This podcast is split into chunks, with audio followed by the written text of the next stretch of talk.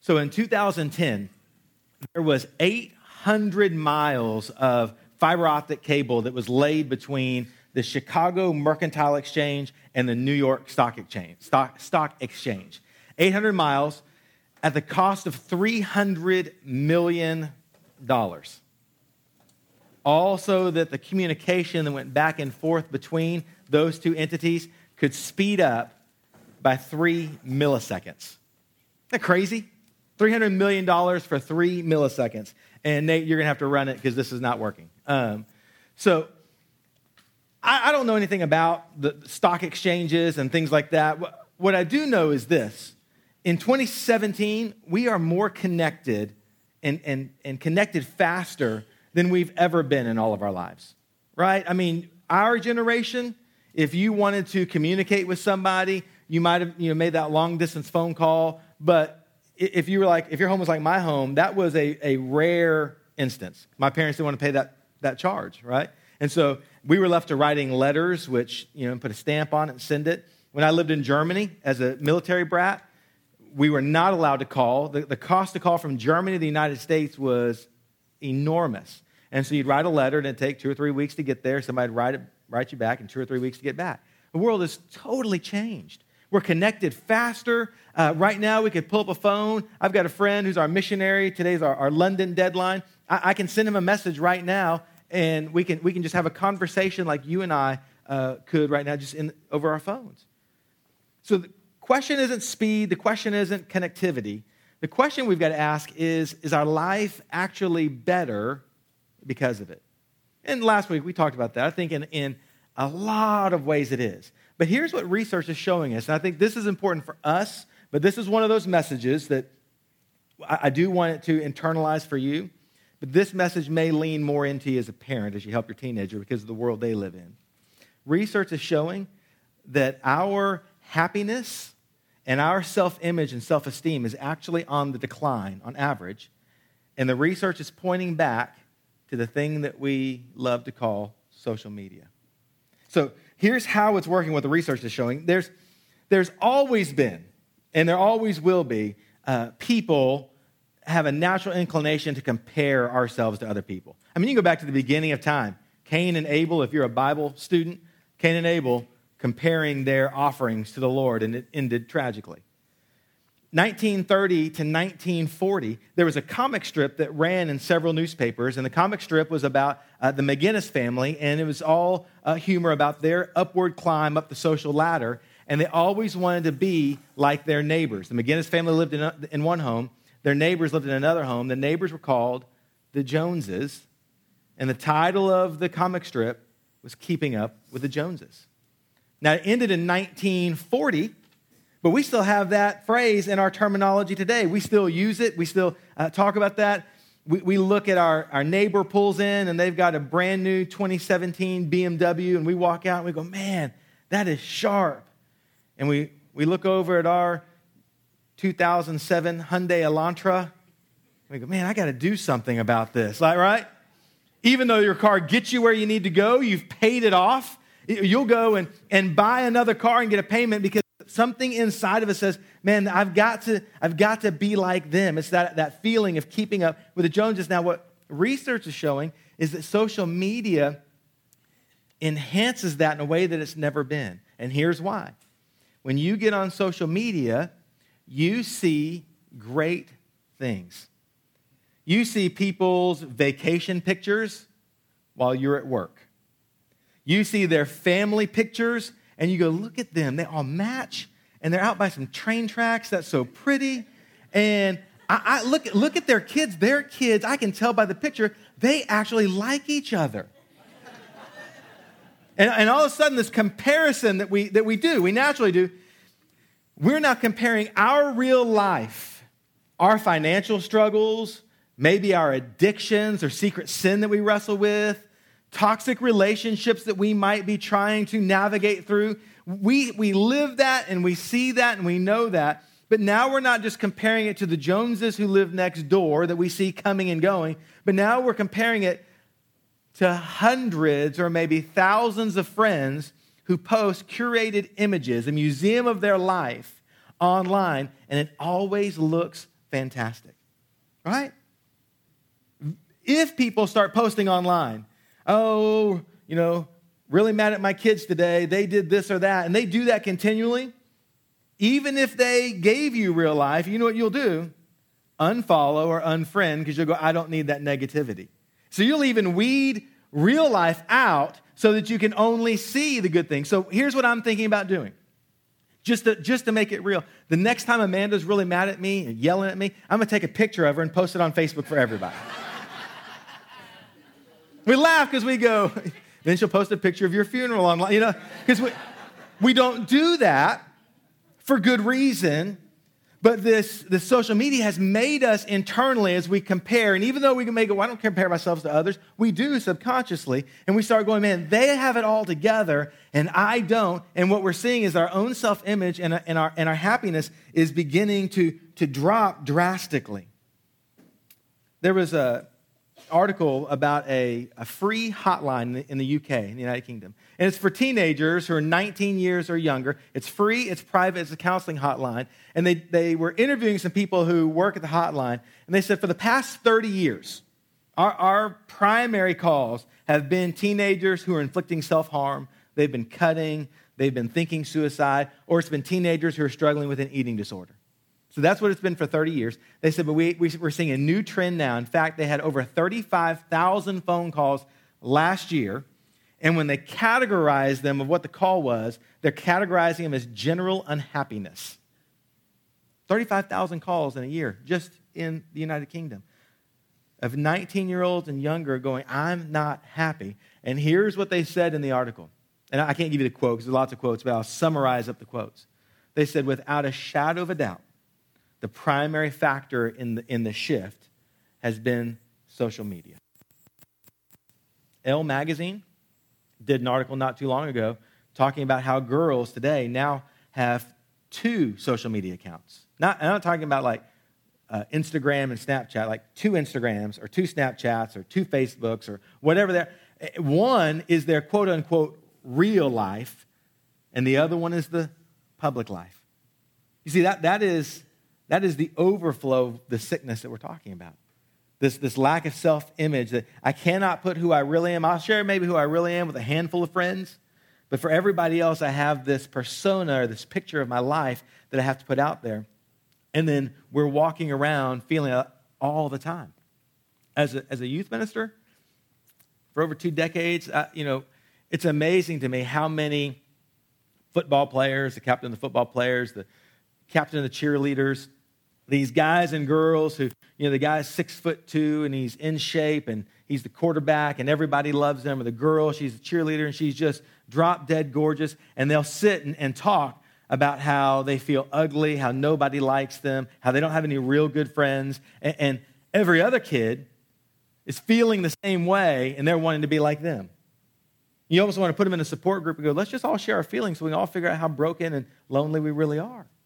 But social media is, is making that even worse. Girl Scouts did a survey. 74% of girls in the Girl Scout survey said that their online pictures of themselves they purposely put up there to make themselves, quote, cooler than they really are. So we have this social media world, and it's causing our teenagers to actually struggle with self esteem and self image more than they used to. And for adults, even though we may not feel it like they do, it still affects us in that keeping up with the Joneses idea. Psychologists are also talking about a thing they're calling the slot machine effect when it comes to social media. Now, if you go down to Vegas, which, see, this is a Baptist group. So, Vegas is a city in Nevada. slot machine effect, you, you go and you put in a coin and you pull the handle down, to pull the arm, and, and you, you, you're hoping you get a reward. Put it in there, pull, get a reward. And they're taking this idea of the slot machine and calling uh, the, in social media the slot machine effect, where a teenager posts up a picture or they, they post uh, something that they've said, and it's like inserting the coin and pulling the handle, and they come back regularly to check to see if the reward is coming. This, this blows my mind. I've read about this, and then I've had teenagers like nod when I say it. Kids will go on and post a picture online. If it doesn't have a certain amount of likes, a predetermined number in their mind, they go back and delete the picture or take it down. There's something that ought, that make us go, that's something wrong there.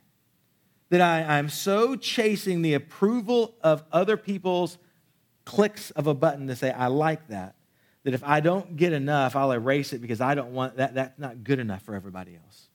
But that's what's happening in our world. What we've got to help our teenagers understand and internalize for ourselves, even as adults, is that when our worth is defined by Jesus, social media loses its power over our self esteem.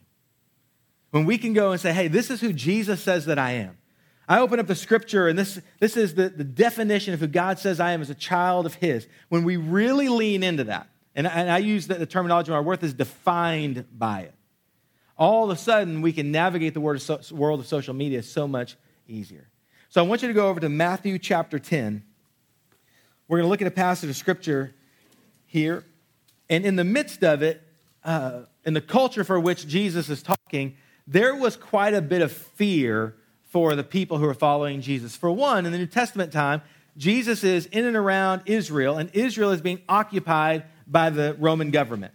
And so you'd go up and down a street in Jerusalem or other cities, and it wasn't uncommon to see Roman soldiers, and they were armed, and they were the power brokers of your city. It would just be like if living in Texas, some other foreign country came over and, and defeated America, and their army was stationed here, and they were in charge of the police activity, things like that. That's kind of the world the Jews live in. And so they have Roman soldiers I see everywhere who have the power and the authority to make their life great or miserable. In fact, Jesus at one point says to uh, the people following him, he says, Hey, if somebody tells you to carry their pack a mile, I want you to carry it too. That, that was part of that culture because a Roman soldier could come up to a Jewish person and say, Hey, you carry my pack. And, and by law, they had to take that pack and carry it a mile. And so Jesus said, They go the extra mile. That's the world they're living in. And so, so if you're on your way to uh, the, the new Starbucks that they just opened next to the temple in Jerusalem, and, and you see a soldier who might have you do something and impede your calendar for the day, you felt that kind of tension of, I, I don't want that to happen. I don't like these guys. I don't know what will happen. They could come in and accuse me of something, a crime. I really wouldn't have a whole lot to stand on because it's, it's not my government that runs this place, it's the Roman government. So there's this fear of persecution. Now, Jesus also knows of what is coming shortly after he shares the words we're going to read in Matthew 10. He knows that even amongst the Jewish people, that the, the, adults and, and young people who are following or going to follow Jesus, they're not just going to become underneath the thumb of the Roman government, they're going to be on the outsides looking in of their own people. Their leader, Jesus, is going to be crucified. The disciples we're going to find shortly after crucifixion hiding away in an upper room because of the unrest and the fear that they have of being persecuted and the difficulties of their life of following Jesus. So it's in that context that Jesus says this in Matthew chapter 10, verse 29, trying to help ease people's fear. He says, Are not two sparrows sold for a penny? And not one of them will fall to the ground apart from your Father. But even the hairs of your head are all numbered. Fear not, therefore. You're more value, you are of more value than many sparrows. There's a, there's a place in Alaska.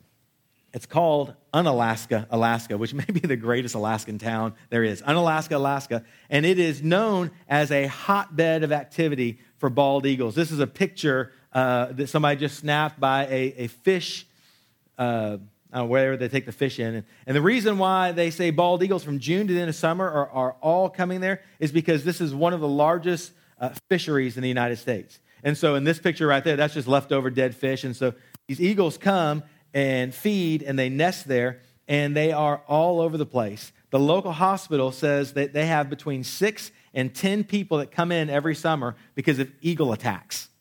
Like, where have you heard that, right? Uh, in Unalaska, Alaska there's a video I'm going to show your teenagers. I'm not going to show you all for the sake of time of just these eagles kind of all landing on a truck because of uh, the, uh, the, the guy who drove his truck left a, a, thing of fish in the back, and there's 15 to 20 eagles all flying around just like in a, in a, in a parking lot of a store. The lady records with her phone all over the place. Now, most of us in here if we saw a bald eagle, that would be our Instagram moment, right? I mean, like if we were, that's a bald, we would take a picture. We'd want everybody to know it. Man, I saw one. That's incredible. In Alaska, they're going, can we do something about them? Can we get rid of them? But they can't because in 1940, the United States passed a, a protection act that allows, says we can't do anything to, really, really, the Eagles now own Unalaska because of that, and the people run for cover. Outside of that, though, man, that, that's a, that is a, a bird that's majestic that we would love to see, that we take a picture of, that we might even like go get our kids and bring them out. Go, hey, you want to see this? But we don't have that same feeling toward pigeons, right? I mean, no one is no one is asking Congress to pass the Pigeon Protection Act. In fact, you can walk through major cities and have pigeons everywhere, and, and, and you could quite literally see someone try to like kick one out of the way, and you wouldn't be offended by that. You wouldn't run over and go, What are you doing? That's a pigeon. Because that person would go, Well, there's a hundred in the square, uh, you know, and, and, they're in the way. A pigeon would be a, what we'd consider a, a worthless bird compared to an eagle. And in Jesus' day and age, the sparrow was pretty similar. And look what he says in verse 29. He says, Two sparrows, they're sold for a penny. They're worthless. And not one of them will fall to the ground apart from your Father. The, most worthless animal that Jesus could point to, there was probably some nearby when he's telling this, when he says, Hey, look at that, that, that, that pigeon that, that no one cares about. The creator of the universe knows when every single one of them falls to the ground. God loves his creation. And, and, and when we when we kind of look back over the message of Scripture, we find a lot of things. We find that at the end of each day of creation, God looked at it and said, It's good. Day one, and day two, and day three, and day four, day five, it's good. And then when He created man, do you remember what He said? He didn't say He was good, He said it was very good. I mean, in Genesis, we see the value that God has placed on people. We read in the Psalms uh, the psalmist talks about how God knit us together in our mother's womb, that God intimately was, was, was a part of the creative work of, of you being born because he loves you, because he's infatuated with you. And then look what he says to make his point. Verse 30 talks about, man, the sparrows God knows, but even the hairs of your head are all numbered. You have such a, a high value in the eyes of God that he knows, you know, we use the phrase like, I know, I know him or I know her like the back of my hand. In reality, I don't know much about the back of my hand. I mean, like, I understand that, that phrase, something that we see all the time. But God takes that to another level. He doesn't say, I know you like the back of my hand. I know you so intimately in every detail of your life that I know every hair on your head. I've got it numbered. And when the sparrow falls to the ground, I know it. And when your hair falls out, I know it. Like this morning when you brushed your hair, and some hair came out of that, God immediately knew because he is that infatuated with you. That is really hard for us to understand. I had a conversation with a guy the other day, and I don't, I don't know where you stand on aliens and things like that. And, and the guy's a friend of mine. He said, he said, you, know, you look at, at the universe and, and how big it is. And I mean, all the galaxies, all of the solar systems. And he said, you really think that, that God would make all of that and there not be other life out there? And I said, I don't know, but I don't find it hard to believe that the God who knows every hair on my head might have created something so big and so vast in order to say, in spite of all of this, you're my prized creation. That that's how much I love you. That you are that important to me. And so, what that matters to us is that we begin to understand as an adult or help our teenagers understand how much God's heart is for us. All of a sudden, the number of likes on a social media account don't really matter anymore. I want you to look at one other passage of scripture. It shows you how much Jesus loves you. I'll put it up on the screen. You have to flip there. It's Romans 5 8, and you might be familiar with it. It says, But God shows his love for us, in that while we were still sinners, Christ died for us He created us. He created a universe for, in which we live. And when we alienated ourselves from God because of our own sin, He created a way for us to be reconciled back to Him. And what I love about this passage that Paul gives us in Romans is this he says that while we were still sinners, while we were in the midst of all of our junk, it wasn't that we were like trying to fix things and we, we, we fixed all of our sin and, and set aside. We said, okay, God, now, now I, am presentable to you. And, and, and God went, okay, now that you're presentable and now that you're cleaned up, let's have a relationship. No, that while we were still sinners, at the height of our sin, our past sin, God being eternal is not on a human timetable. He knows your present sin, your future sin. He knows it all. And in spite of all of that, when you were the ugliest you could have ever been, Jesus loved you so much that he didn't just go, hey, I, I, I, want to forgive you. He gave his life in place of yours. Is there a love that we can describe that's, that's better or bigger than the love that God has for us? And yet we're comparing ourselves to our neighbors. And we're worried about will people like this picture? Will people like this quote that I have? And once we begin to understand that, it changes everything. So I want to say this to you. And I know that in a room of, of parents, the issue of salvation and things like that can become a very prideful thing. But I want you to understand this. If you've never made a decision in your life to follow Christ, if you've never come to a point where you went, you know what, I have sin in my life and I have never done anything about it. It's still there. I've never, I've never accepted the forgiveness that Jesus offers through his death on the cross. I've never said, Jesus, I'm going to follow you. Then maybe I'll tell you this as a parent, you can't disciple your kids. You can't help them follow Jesus if you're not following Jesus. Without that, we're just talking about a, a morality that's kind of a fake morality. I mean, it ends up, we're not even tied to Scripture because we're tied to Scripture, we'd be tied to Jesus. If, if you came in this morning and there's never been a time in your life where you said, you know what, I want Jesus Christ to be boss of my life, to forgive me of my sin, and I want to walk with him and follow him all the way to and through eternity, but I want to walk away from the ordinary life and live the extraordinary, then I want to beg of you, before you leave this campus this morning, that you find me, you find Nate, you find somebody in your small group that, that, that you know is walking in the Lord and say, hey, I want to continue this conversation. And you make a decision to accept the gift that Christ gave you. Now, if you've done that, if you're a believer, let's talk about some tangibles. What, what can we do in order to, to, to apply this, this, this scripture. It's difficult to go, if I just, if I could just make my self-esteem better, if I could just make myself stop comparing, we would have all done it a while ago. But let me give you some, some kind of what I'm calling some thoughts for believers, for things from you to wrestle with. And this may be more for teenagers than for you, but, but maybe you talk, talk to your teenagers about this. If, if you resonated with that when you go, I've seen my, te- I've seen my kids do that. They, they don't they take pictures down or things like that. We've got to move past that. And it may be that if we're on social media, that we go, you know what, I'm just going to post the picture that I like. And if nobody likes it, I'm just going to keep on going. Now, that's going to have to be a, a piece of walking this journey that is also covered with prayer because there's a deeper issue there.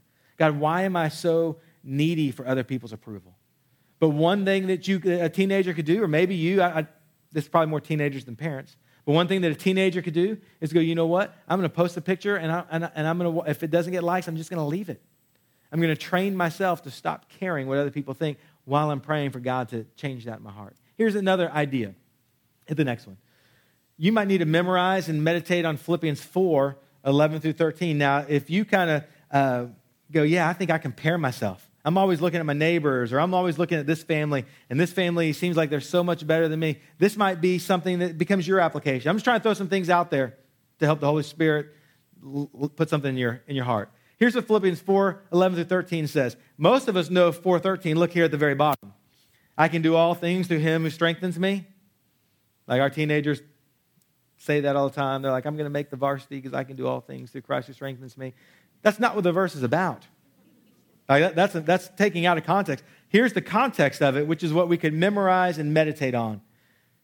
Not that I am speaking of being in need, for I have learned in whatever situation I am to be content. I know how to be brought low, and I know how to abound. In any and every circumstance, I have learned the secret of facing plenty and hunger, abundance and need. I can do all things through him who strengthens me. This isn't about making the varsity, it's about finding contentment in what God has given you. And if you resonated with that, man, I find myself comparing to other people, maybe your application is to memorize this verse and spend a month or so meditating on it. What I mean by that is reading it every day, a couple times a day, reading it slowly, thinking about what every word means as you memorize it, to say, you know what, I'm going to be content with what I have and not compare myself to what I see on social media. Here's the third thing, third idea. You might you might download an app.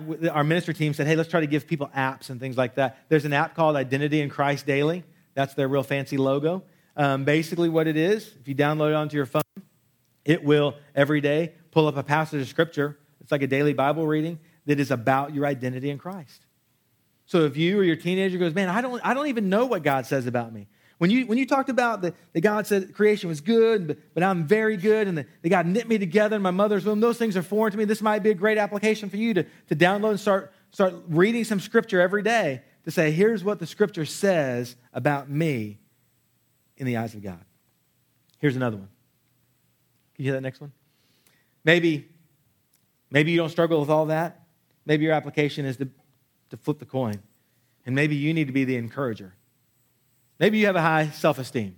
Maybe you go, you know, I don't really struggle. People come up to me all the time and they can go, hey, look, you, man, I can't believe you wore that you know, outfit out in public. And you go, ah, thanks. I yeah, I don't care. What, those things don't bother you. I'm, I'm more wired that way, obviously, right? The, the, people come up to me, words of affirmation is not my love language. I, I have a pretty healthy self confidence. One of the things that I can do, though, is be an encourager to other people. When I see, when I see the fingerprint of God in somebody's life to point that out and to say, man, I see this characteristic of God in you. You could even use social media to do that. We'll talk about more about that next week. But maybe if you are, are doing these other things well, you don't compare, you post things, you don't, I mean, social media does not affect your self worth, your self image. Maybe you need to be the person that leans into other people and helps them get a better picture of who Jesus says they are than social media is helping them with. Told you the research about social media, and it's causing people's uh, self worth, their self esteem, and their happiness to drop. That's not just one research project, that's a bunch, by the way. I didn't give you all of the details, though, because here's one of the things they determined, they discovered through that. There is a group of people that is not affected by social media. Their, their happiness is not affected by social media, their self image is not affected by social media. And I'd like to tell you, it's Christians. It's not. I mean, it could be. Here's what they determine it's people who live on, with a purpose. People who live with a purpose tend to statistically not be have their happiness or self-image determined by social media. Well, we've been saying now for several years that our purpose is to love God, to love people, and to help others do the same. What, what the research is telling us is that, that that comes straight from the Scripture. The research is telling us is that we can fall in to love with loving God. You go, man, I, I'm here to love God, and I exist to love people. And I also exist, my mission is to help other people figure out how to love God and love others. You can probably get on social media all you want. Because your purpose will be grounded in something that is deeper and wider and more valuable than what other people think of you.